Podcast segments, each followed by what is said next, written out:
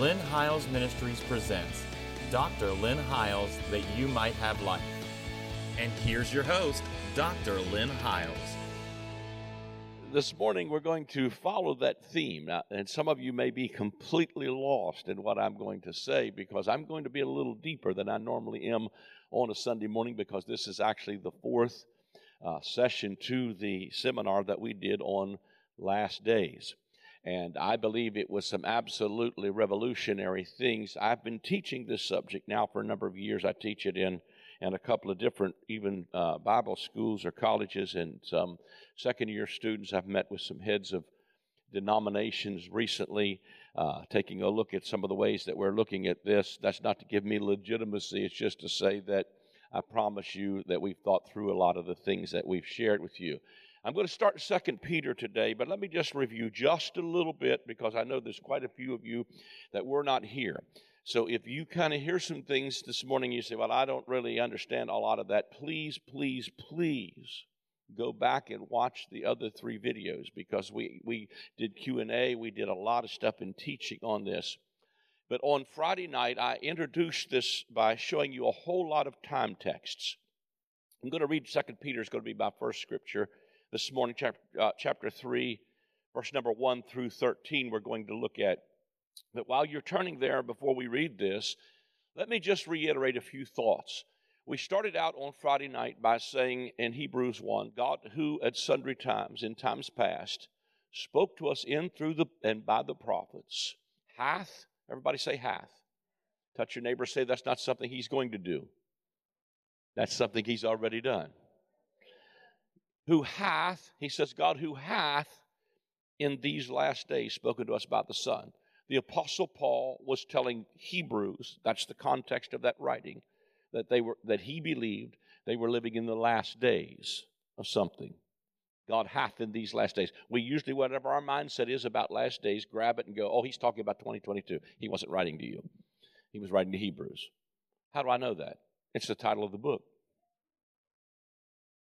If I said, Dear Gavin, the first thing this thing's going to do is have some relevance to him. And I said, Gavin, God has in these last days, many know I'm talking to him, relevant to him. And so we, we talked about how, well, Paul, maybe Paul just thought he was living in the last days because he was beat a lot, let down over baskets, walls and baskets, shipwrecked, snake bitten, and perils among the sea. Maybe he just thought he was living in the last days. So we checked to see if we could find any more apostolic witnesses that would say the same thing. And then we found the Apostle Peter stand up in Acts chapter 2 he said, when the Holy Ghost fell, he said, This is that. That was spoken by the prophet Joel, that in the last days.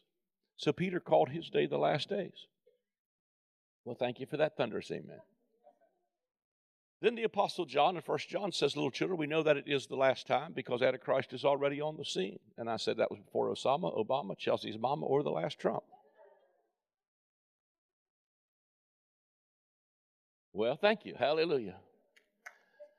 We showed you different words in the Greek that were what shall be the sign of your coming and the end of the world. And what we saw is that the word world in the original King James is a mistranslation of the Greek word eon.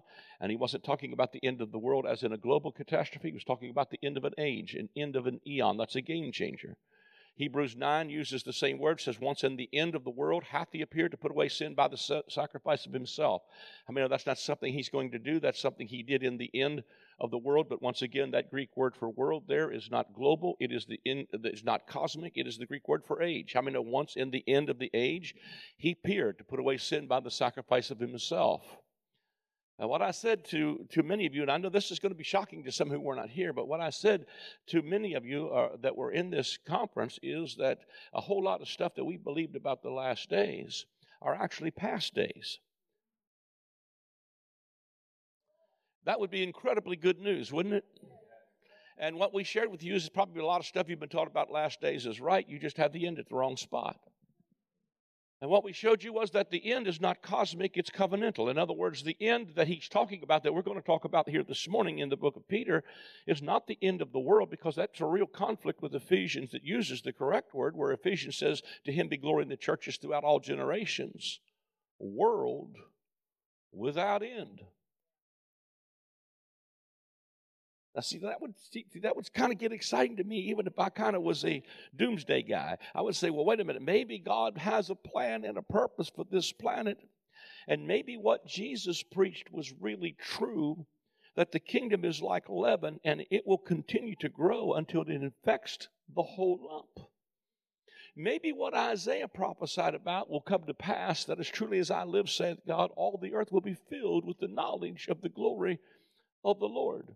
Maybe what he said concerning Jesus, unto us a child is born, unto us a son is given, his name shall be called the Wonderful, the Counselor, the Mighty God, the Prince of Peace, the Everlasting Father, and of the increase of his government and peace there will be no end. Wouldn't that be good news if I said to you, we win? Come on, come on. The fight is fixed. I don't know why that would make anybody upset. You know, when you start talking, but we, what happens is, is our world views are shaped by a lot of stuff that we have been taught eschatologically that really is only a couple hundred years old. And actually, much of our dispensational end time theologies were started. If you go back and study it and just look at it in Wikipedia, they were started during the time of Reformation to stop the Reformation. They came up with a futuristic scheme of, of, interpretation to put something out in the distance because they were declaring at that time when the, the, the Reformation was going on that, well, I'm, I'm probably getting too deep here for Sunday morning. If you get upset, I'll be going this afternoon. You go back to thinking however you want to, but I think it's good to make people think. Amen? I mean, I'm not even, you know, I, when I started this thing, I said, I'm not a fighter. You can think whatever you want to. I'll share my thoughts and you can, you can have some of your own. It's okay with me. Hallelujah. But what I, you know, it was started by a Jesuit priest by the name of Francisco Ribera, who was uh, under command by the Pope to stop to come up with a futuristic scheme of interpretation to take the heat at that time off the Catholic Church because Luther was declaring that the Pope was Antichrist and that, that great Babylon was the Church of Rome. I don't, I don't agree with that, but what, that's what was being preached at that time, so that's why they came up with a futuristic scheme of interpretation. And then a woman by the name of Margaret, Margaret MacDonald had a vision of Jesus coming in the clouds and the church flying through the air, and then uh, Larkin, Scofield, Dake, all these guys came up not uh, all these charts, and first thing you know, uh, it became pulp culture, and nobody ever questioned whether that was the original thought that the church taught. If you go back to the Nicene Fathers, the early fathers, they didn't teach any of that. They taught a dominion theology, a victorious eschatology that says we win. The kingdoms of the earth will become the kingdoms of our God and of His Christ. I mean, no, God's project is not failure. His project is about bringing new creation and creating a brand new world. Somebody help me a little bit here this morning. It's about bringing into our world. And see, I think we're so messed up in the American church and all over the world because what we have taught primarily here's the basic mindset of most Christians. Oh, I'm getting nervous this morning. I feel like a cat on a hot tin roof here this morning. Here's our basic mindset just give me the basic rules for what it takes to get to heaven and miss hell. That's what the basic concept of the most American Christianity is, or most Christianity. And that's so far from the fullness of the gospel because what God's dimension or what God's intention is, is not to just get me from here to there, but it's to get what's happening there to operate here your kingdom come, your will be done in earth. And as our sister said, I, I, was so blessed even by how you took the offering because you were talking about this that our giving is not, come on, because we're trying to pay off some debt, but we want to see what we can do to partner with God to bring about his kingdom, not over there somewhere, but here. And when Jesus preached the kingdom, he didn't preach it like some other world stuff, he preached it like this world. What we need more than anything else is not an escape hatch. We need heaven to start to invade the earth, and we need that to happen through people that are going to be yielded to vessels of the kingdom of God and realize we've been called to the kingdom for just such a time as this. That maybe God wants to raise up some Daniel, Shadrach, Meshach, and Abednego to stand in the gap in the middle of a whole lot of stuff, even in the middle of chaos, and are men like Ezra Nehemiah, who in the middle of chaos would see a move uh, of God that would say, Let us arise and build instead of just standing back here crying, Woe is me, and the sky is falling. I don't know why it would offend people if I preach a great big God and a wee little defeated devil.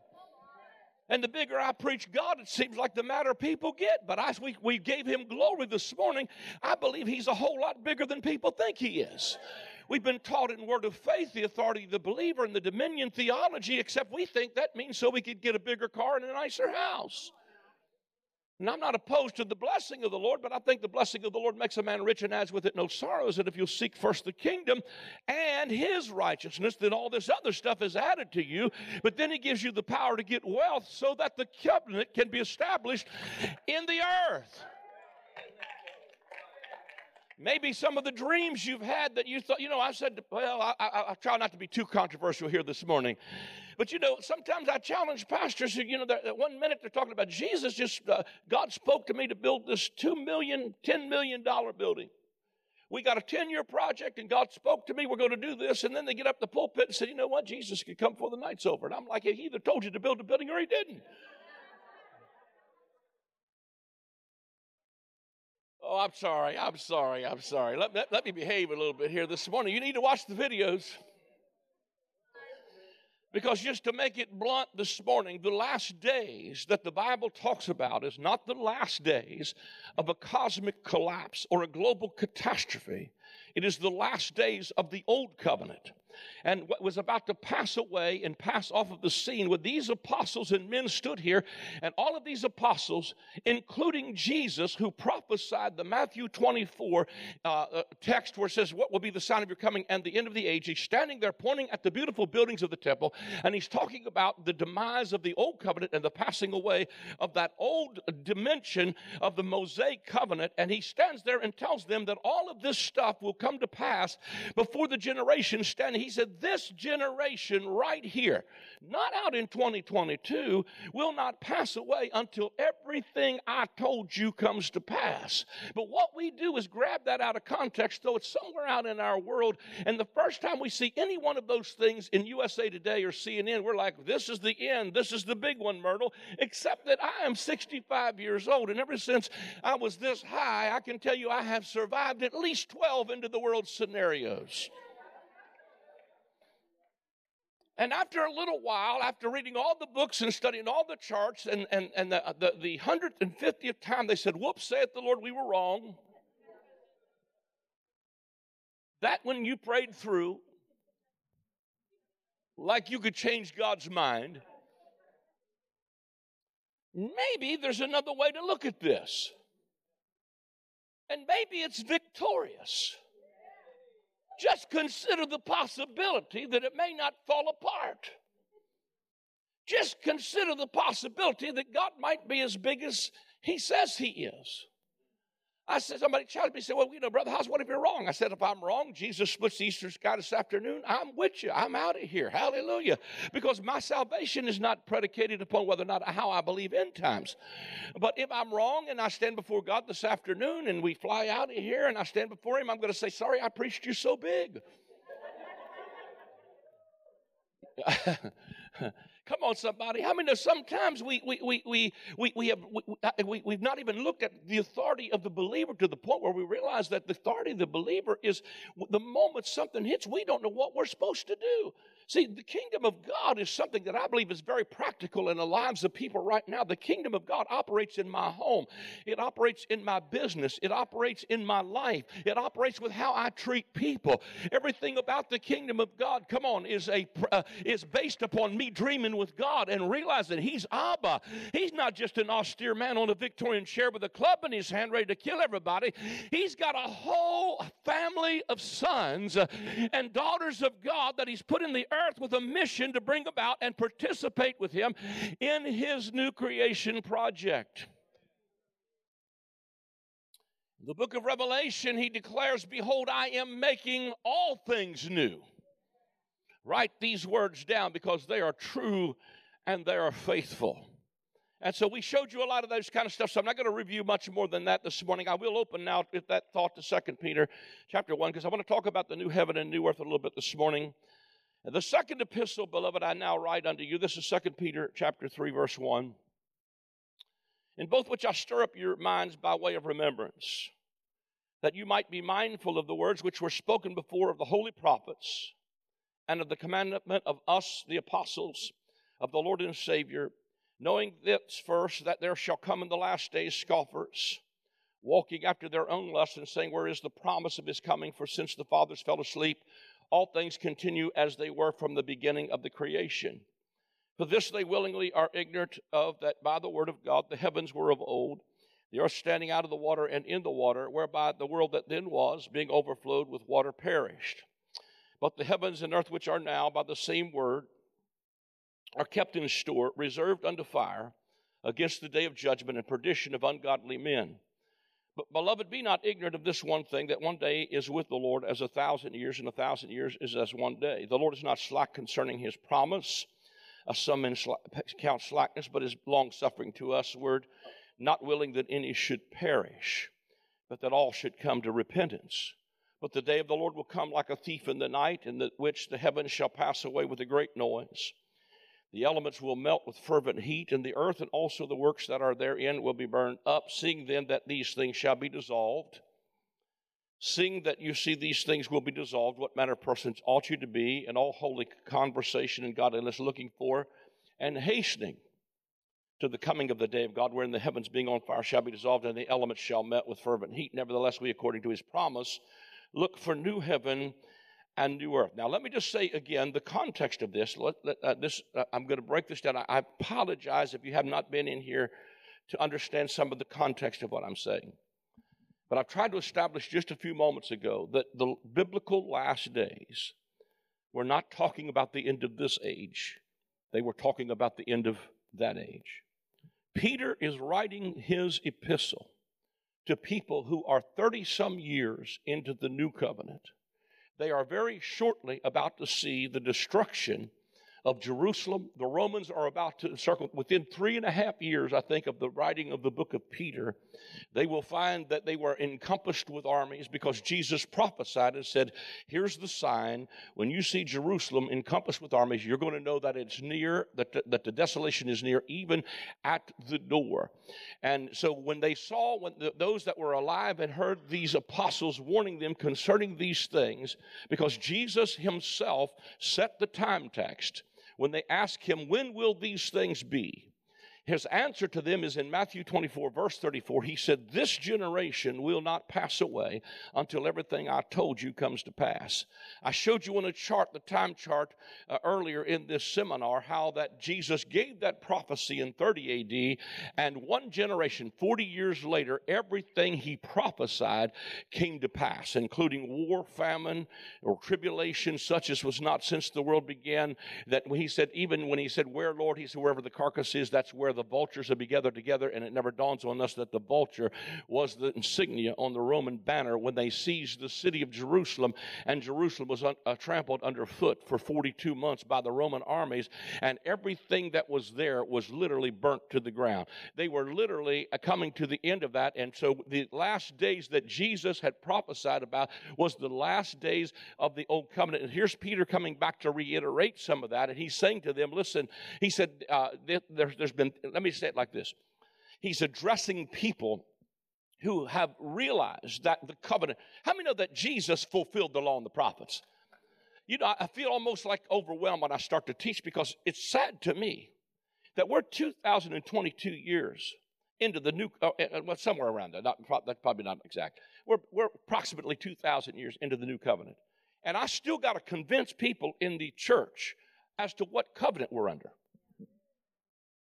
it's kind of like frustrating. It's like we're, we're at best a mixture when Paul wrote to Timothy, he said you need to rightly divide the word of truth. He's not talking about knowing Greek and Hebrew. He's talking about knowing which covenant you're under. Rightly dividing is the word of truth, is knowing whether it's truth in relationship to the old covenant or the new covenant. How many know Jesus came to fulfill? He didn't do away with. He fulfilled the law and the prophets. Every jot and every tittle was fulfilled in the death, burial, and resurrection of Jesus Christ. And then the book of Hebrews says that it was finished and it was now fading away. How many know it was fading away? Just like it was fading away uh, for several years. In other words, there, there was two covenants in operation. Read the book of Acts on Mount Sinai. They've got the uh, they've got they've got uh, on on the mountain of Moriah. They've got the tabernacle of Moses, or, or uh, let me put it. They've got the temple still in operation. They're still killing lambs. They're still baking bread. They're still lighting candles. They still got a Levitical priesthood system. But Peter stood up and said in Acts chapter 15, but what's happening here with God pouring out the Holy Ghost on the uh, Jews and the Gentiles is the fulfillment of the tabernacle of Moses that the prophet prophesied and said, To this agree the words of the prophet, that I'll return again to build the tabernacle of David, which is broken down, so that everybody can have access to God, both Jew and Gentile. But how many know while the tabernacle of, of, of while the tabernacle of David was in operation, which was actually 40 years as well, the temple is still in mo- uh, operation. In other words, we got some folk who've come out from underneath of that system and some still not knowing what needs to go, what needs to say. How would you like to been in the Jerusalem council when they're trying to decide, do we still need to circumcise these guys? How'd you like to have been the guy that was three days late to that meeting?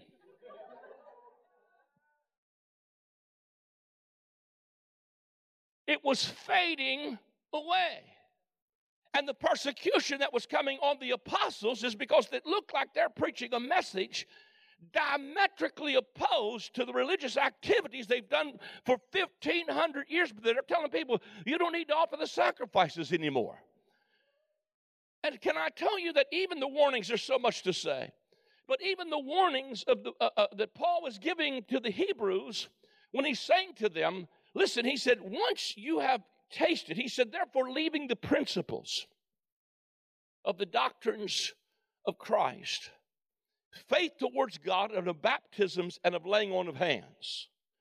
Let us go on to perfection, not laying again the foundation. And then he says, But if you sin willfully, there remaineth no more sacrifice for sin, and, and, and that if you do, you are doing despite to the Spirit of grace, and you are saying that the blood of the covenant is an unholy thing, and you are doing despite to the Spirit of grace.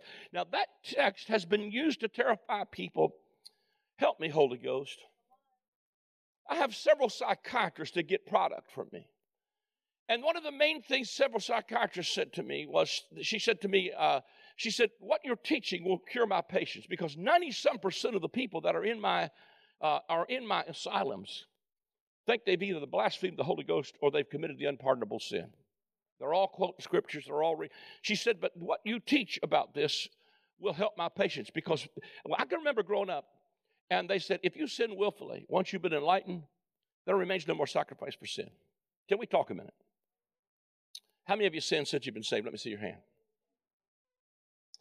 How many of you plotted it, planned it, carried out, and enjoyed it?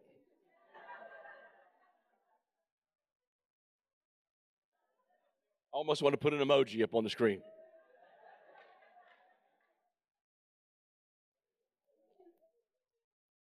If that's what that text means, I would say let's close in prayer and go home because we're all lost. But it wouldn't do no good to close in prayer. The context of that is the laying on of hands is not talking about what we do to see people get healed. I believe in that. I believe there's other texts for that. It's not talking about baptisms like we do when we get people saved and then we baptize them in water. That's not the text for it. There's other texts for that. This Hebrews 6 text is when you lay your hands on the heads of animals and confess your sin over them and the word for baptisms here has to do with the mikvahs or the divers washings and the old ceremonial rules of the divers washings that they were going through. What he's saying is, if you have, he said, let's move on from, come on, bringing our animals every week. We're trying to see stuff through a 21st century lens. And he's talking about let's go on to perfection. The word perfection there is not a verb, it's not a doing thing. The word perfection there is a noun, it's something that's already done. How many know we need to go into the perfect one? And I could teach all day just on that. But when he says, if you sin willfully, he's talking to Hebrews who are wanting to go back to Judaism. And the whole book of Hebrews is what's better about the new covenant that's better than the old. He's better than Levi. He's better than Joshua. He's better than Moses. There's a better promised land. There's better blood. There's better sacrifices. There's a better tabernacle. There's a better city. There's a better faith. Everything about it's better. That's what the book of Hebrews is trying to tell these Hebrews that Paul is admonishing them as he comes to the end of the book of Hebrews and reiterates the Hebrews 6 passage, saying, Certain fearful is looking for a fire indignation that's about to come because if you sin willfully, there remains no more sacrifice for sin, what he was saying to them, if you sin willfully, the word sin here means to miss the mark. How many of the mark changed in the new covenant?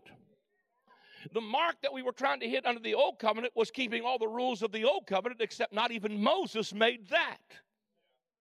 The mark in the new covenant is the image of the stature, of the fullness of Christ.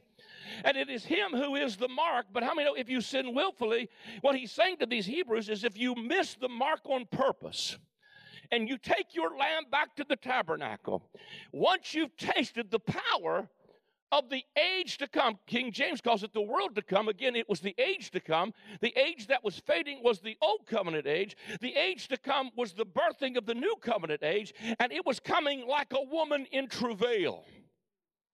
Birth pains were everywhere of God's new world coming on the scene. And when he began to say, if you sin willfully, in other words, if you do on purpose, go back to Judaism, there remains no more sacrifice for sin. In other words, what he's saying is, there's not another lamb coming. He's not telling you you're forever lost. He's saying, listen, folks, if you go back to that and you offer the blood of a bull, and I know folk are all up in the air right now about a red heifer. I can tell you, just like I said in the seminar, only thing, about, uh, thing exciting me about a red heifer is a prime rib about that thick. If you cook it just right, I'll put it in the Feast of Tabernacles. I cannot believe that Christians would even be drawn away by the thought of the possibility of something that would insult the Spirit of grace and the blood of Jesus. Because if you think there's any power in the blood of a bull or a goat, you have somehow missed the power of the blood of Jesus that was a once for all sacrifice. That there is no other name given under heaven whereby men must be saved. So it is in this context that Peter is saying to them listen, in the last days, scoffers are going to come. He's not talking about the last days of this age, he was talking to his contemporaries who were saying, It looks like everything's continuing. They're still lighting candles, they're still baking bread, they're still killing animals. It looks like everything's continues they were. And he tells you why God was delaying was because he's not willing that any would perish, but that they would come, come on, somebody, to repentance. And then he begins to talk about the elements would melt with a fervent heat, and that there would come a fire, and that there would be a passing away of an old heaven and an old earth, and there would come on the scene a new heaven and a new earth. Now, let me just talk to you a little bit about Bible context stuff. If you go back through the scriptures and you start looking at this terminology, it's one of the places, I, I, I have it in my notes. Uh, I'll, I'll, read it for you. I don't know if I can bring it up quickly or not, but in uh, I believe it is Isaiah. Let me see if I got the passage. Isaiah 51, verses 12 through 16 says, I, even I am I am excited to announce the release of my latest book titled The Great I Am. In this book, we will explore the seven times in the Gospel of John that Jesus says, I am. When he uses that phrase, it is always in contrast to something from the Old Covenant. For instance, they thought Moses and the law was the door into the sheepfold, but Jesus said to them, I am the door. They thought that Israel was the true vine, but Jesus said to them, I am the vine, you are the branches. As you read the pages of this book, you will discover that Jesus removed the covenant of death and replaced it with the covenant of life. Get your copy of the book, The Great I Am, today.